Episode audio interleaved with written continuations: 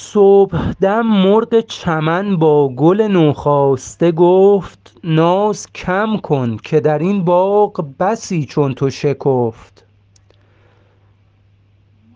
در لحظه دمیدن صبح دمیدن باد صبح وزش باد صبح یا بهتر از اون دمیدن و بالا اومدن خورشید آفتاب. مرغ چمن پرنده سبززار چمن راه های میان بوستان بوده. باغ ایرانی معمولا چهار باغ بوده که راه و خیابانی به شکل به اضافه بین این چهار تا باغ هست دیگه. همینطور وسط هر کدوم از اون باغ ها سبززاری هست بین درختان. و این راه ها از سبزه پوشونده شدن. چمن پس سبززار میان باغ دقیقا و مجازن به معنی خود باغ. پرنده باغ پرنده شاخصی که بهارها در باغ می‌خونه بلبله مرغ چمن کنایه از بلبله و در سنت ادبی ما مرغی که با گل گفتگو می‌کنه و عاشق گله گل یعنی گل محمدی گل سرخ سوری. بلبله صبحگاه بلبل به گل نوخاسته یعنی تازه رویده جوان. که با کنایه معنی بی تجربه و تازه به دوران رسیده و مغرور رو هم میرسونه. صبحگاه بلبل به گل سوری تازه درآمده. گفت حالا گفتن به معنی خواندن هم هست. ممکنه با آواز گفته باشه همونطور که از بلبل یعنی هزار دستان که هزار نقمه می‌زنه. هزار همون هزار. گفت ناز کم کن که در این باغ بسی چون تو شکفت. ناز و غرورت را کم کن. کنایه از اینکه غرورت را کلا کنار بگذار. منتها با لحن یه مقدار محترمانه تر میگه کم کن. که در این باغ بسی چون تو شکفت زیرا در این باغ در همون باقی که توش هستیم یا استعاره مصرح از این دنیا. این باغ خب استعاره رایجیه برای دنیا. مثل این خانه. مثل تو فراوان شکفت. با ایجاز داره میگه که کنایه از اینکه فقط تو نیستی مثل تو زیبارویان فراوان هستند و زیبارویانی که قبل از تو بودن الان نیستن. عمر کوتاهی داری. شکفتگی و زیبایی تو زودگذره. پس انقدر با عاشق ناز نکن. این بیت کلا تمثیلیه که میشه برای معشوق خوند دیگه. وگرنه گل و بلبل که در واقع عاشق و معشوق نیستن و با هم هم حرف نمی‌زنن. یعنی این موضوعی نیست که گفتنی باشه.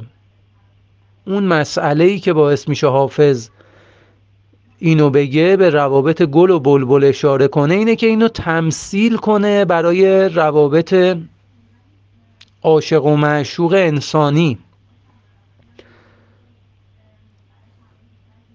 اینکه نگفته که اونایی که قبل از تو شکفتن از بین رفتن اما این معنی رو میرسونه ایجاز قصر با قصر یعنی کوتاه سخن گفتن این معنی رو میرسونه.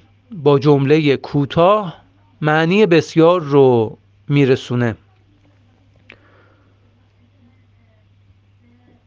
مرغ و گل گل و چمن و باغ با هم تناسب دارن. و گل و شکفتن. گل بخندید که از راست نرنجیم ولی هیچ عاشق سخن سخت به معشوق نگفت. گل لبخند زد و گفت می‌بینین که و گفت راحت حذف میشه مخصوصا تو شعر سعدی. حالا اینجا هم حافظ حذف کرده. با ایجاز حذف و حذف به قرینه معنوی معنا اینو به ما نشون میده که و گفتی اینجا هست. و گفت که از حرف راست ناراحت نمی‌شویم. راست صفت جانشین موصوف. حالا راست ما رو وقتی که حرف از بلبل و گفتن شده یاد نغمه راست پنجگاه هم میندازه. یاد میشه یعنی گفت ایهام تناسبی داره با اون با توجه به بیت قبل. ولی هیچ عاشقی سخن نامهربانانه و خشن با معشوقش نگفت. راست میگی ولی خب بیادبانه است برای, برای عاشق که همچین حقیقتی رو به رخ معشوق خودش بکشه. هر راست نشاید گفت. عاشق و معشوق با هم تناسب و جناس شبه جناس اشتقاق دارن. نگفت. قافیه شده و قافیه مصر اول هم گفته. قافیه مصر اول تو مصرع چهارم اگه تکرار بشه رد القافیه است یعنی آرایه خاصیه که زیبا می‌کنه شعر رو و این رو سعدی و عراقی خیلی استفاده کردن. اینجا تقریبا تکرار شده چیزی شبیه رد القافیه است. البته قافیه مصر اول توی بیتای دیگه هم می‌تونه یه بار بیاد. منتها اگه تو مصرع چهارم بیاد آرایه رد القافیه است. اینجا تقریبا رد القافیه داره. گر طمع داری از آن جام مرصع می لعل ای بسا در که به نوک مژهات باید سفت. اگر می لعل شراب سرخ لال به معنی سرخ صورتی و بعد از روی اون ساخته شده کلمه لعل برای سنگ زینتی صورتی مایل به سرخ. اگر از آن جام جواهر نشان شراب سرخ طمع داری انتظار داری اگر آرزو داری که از اون جام جواهر نشان شراب سرخ بخوری ای بسا دور که به نوک مژهات باید سفت. ای و الف بعد از بسا نشانه بسیاریه. چه فراوان دور یعنی مروارید که باید با نوک مژهات سوراخ کنی.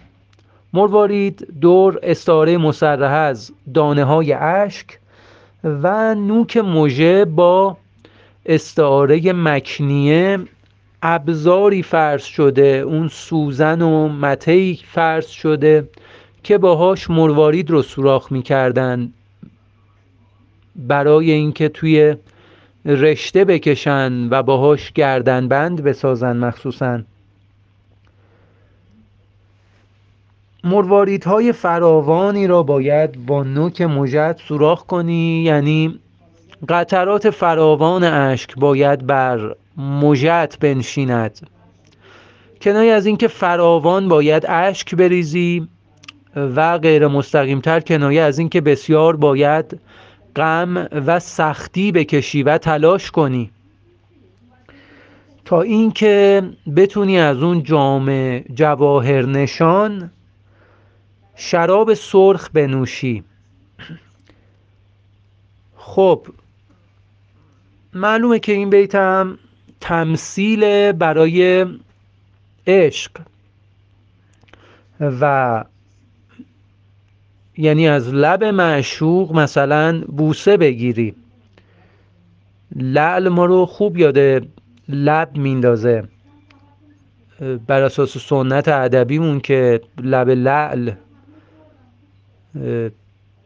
تشبیه بسیار رایجیه.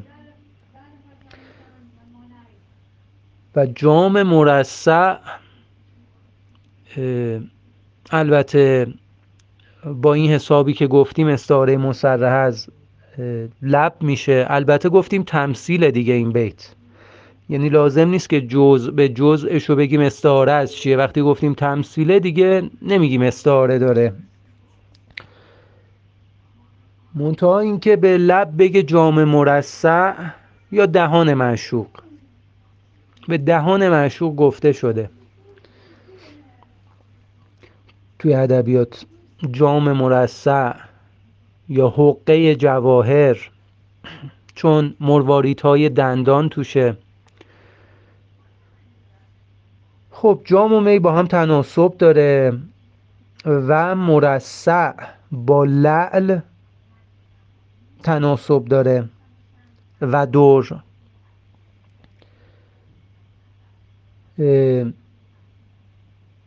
بیت اولا باید می‌گفتم کم و بسی با هم تضاد دارن.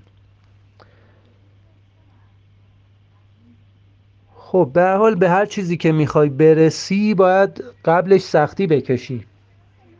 این بیت به عنوان تمثیل برای این موضوع به کار میره. تا ابد بوی محبت به مشامش نرسد هر که خاک در میخانه به رخساره نرفت. هر کسی که خاک در میخانه رو با صورت خودش پاک نکرد کنایه از اینکه بر خاک در میخانه سجده نکرد میخانه رو گرامی نداشت و در راه شراب خوردن سختی نکشید و شرابخور حرفه‌ای. و دائم الخمر نبود تا ابد بوی محبت به مشامش نرسد. هیچ اثری از محبت دریافت نمی‌کنه. اصلا نمی‌فهمه محبت و عشق چیه. کسی که دائم الخمر نشده باشه یا محبت معشوق رو نمی‌بینه. این معنی رو هم می‌تونه بده با ایهام. و این رو یاد حدیث هایی میندازه که مثلا میگه کسی که چند تا کار رو بکنه یکیش کسیه که مثلا مردی که موهای صورتش رو بکنه هرگز بوی بهشت بهش نمی‌رسه یا خدا تو حساب و کتاب قیامت نگاهش هم نمی‌کنه و به جهنم میره. تا ابد بوی محبت به مشامش نرسد کنایه از اینکه هیچ وقت عشق رو نمی‌فهمه. از عشق بسیار دوره و بی بهره است. کسی که بر خاک در میخانه سجده نکرد. باز این معنی رو میرسونه که باید سختی کشید برای عشق. و محبت تو این بیت وقتی از میخانه سخن رفته با استعاره مکنیه شرابی دانسته شده. شراب هم شراب ریحانی مثلا داشتن بوی خوشی داشته. از بوی شراب هم تعریف کردن. پس محبت تو این بیت مناسبه که استعاره مکنیه از شراب دونسته بشه. کسی که خاک در میخانه رو با رخساره رفت و روب نکرد بوی از این شراب به مشامش نمی‌رسه. مشام قوه شامه بویدن. در گلستان ارم دوش چو از لطف هوا زلف سنبل به نسیم سحری می آشفت. گلستان ارم باقیه در شیراز دیگه. و خب اصلا وجودش تلمیح داره به ارمی که شداد ساخت. یعنی بهشتی که ساخت به اسم ارم از جواهرهای مختلف. و خدا با عذابی که نازل کرد اون رو از بین برد. به زیر زمین برد. اما اینجا همون گلستان ارم شیرازه.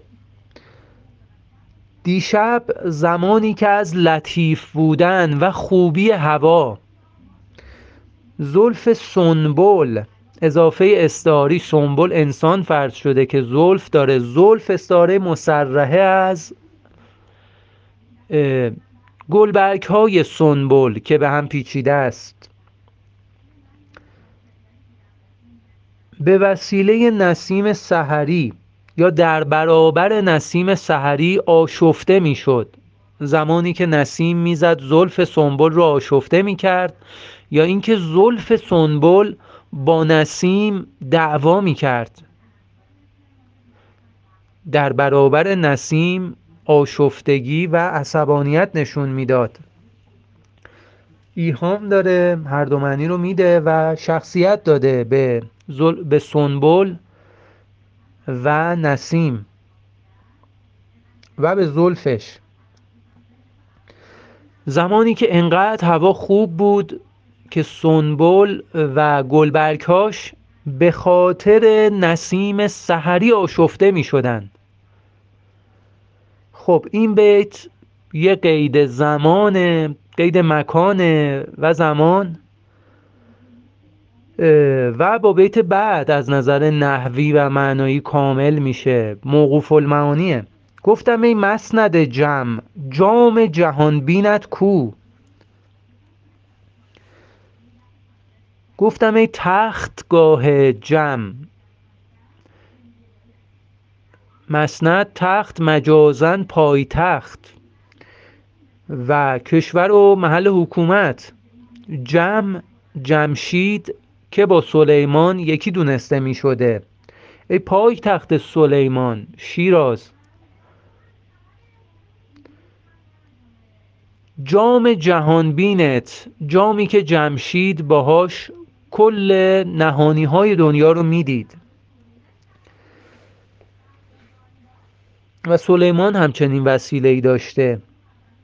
کجاست؟ جام جهانبینت استعاره مصرحه از اون قدرت و شوکتت. جمع و جام با هم جناس اشتقاق دارن. جمع البته تلفظ یم هم داشته.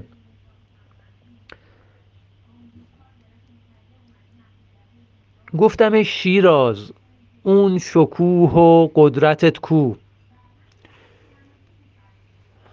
معلومه که این شعر رو حافظ زمانی گفته که پادشاهان محبوبش بر سر کار نبودن. گفت افسوس که آن دولت بیدار بخفت.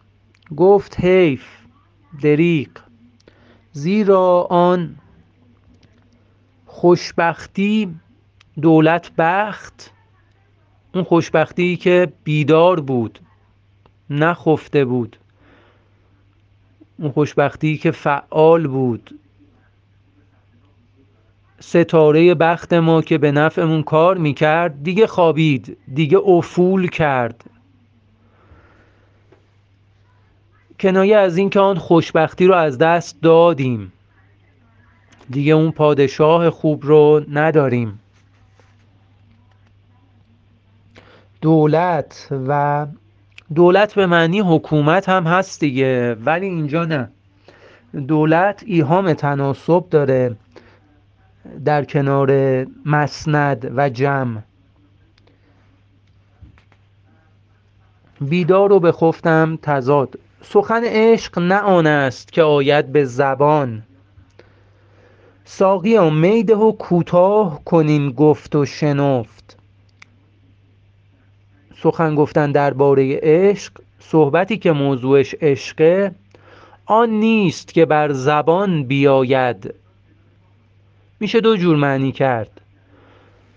کسی که عاشق باشه سخن عشق رو بر زبان نمیاره. عاشق حقیقی اونیه که دم نمی‌زنه و میسوزه.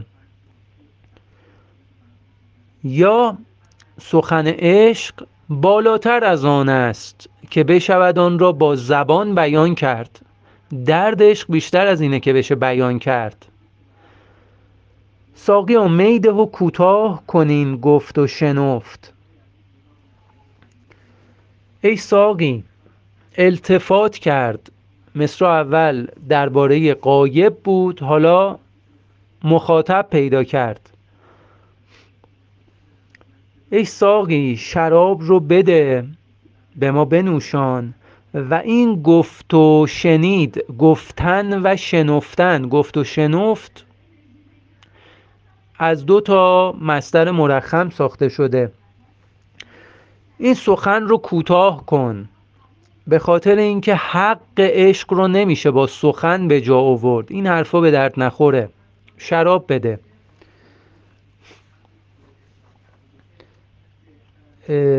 تو بیت اول حرف از این بود غیر مستقیم که گل همیشه نمیمونه. بیت قبلی هم گفت اون دولت نموند. اینجا هم امر به خوشباشی می‌کنه. که با این سخن ناپایداری وضع خوب تناسب داره.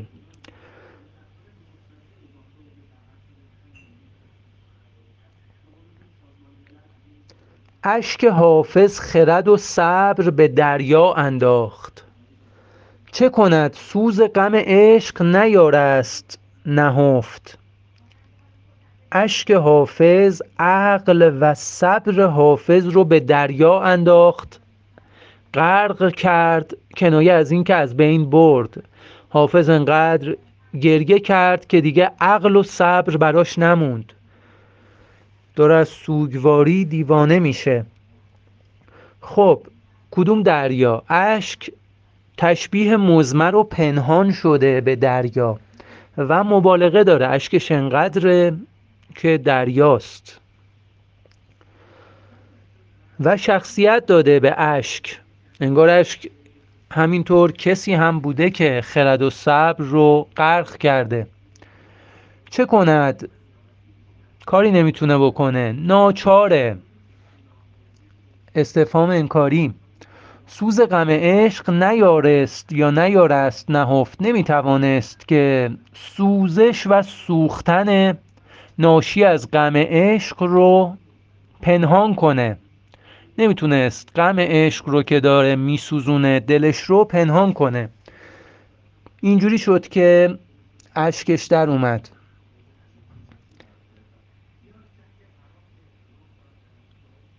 ممنون از توجهتون.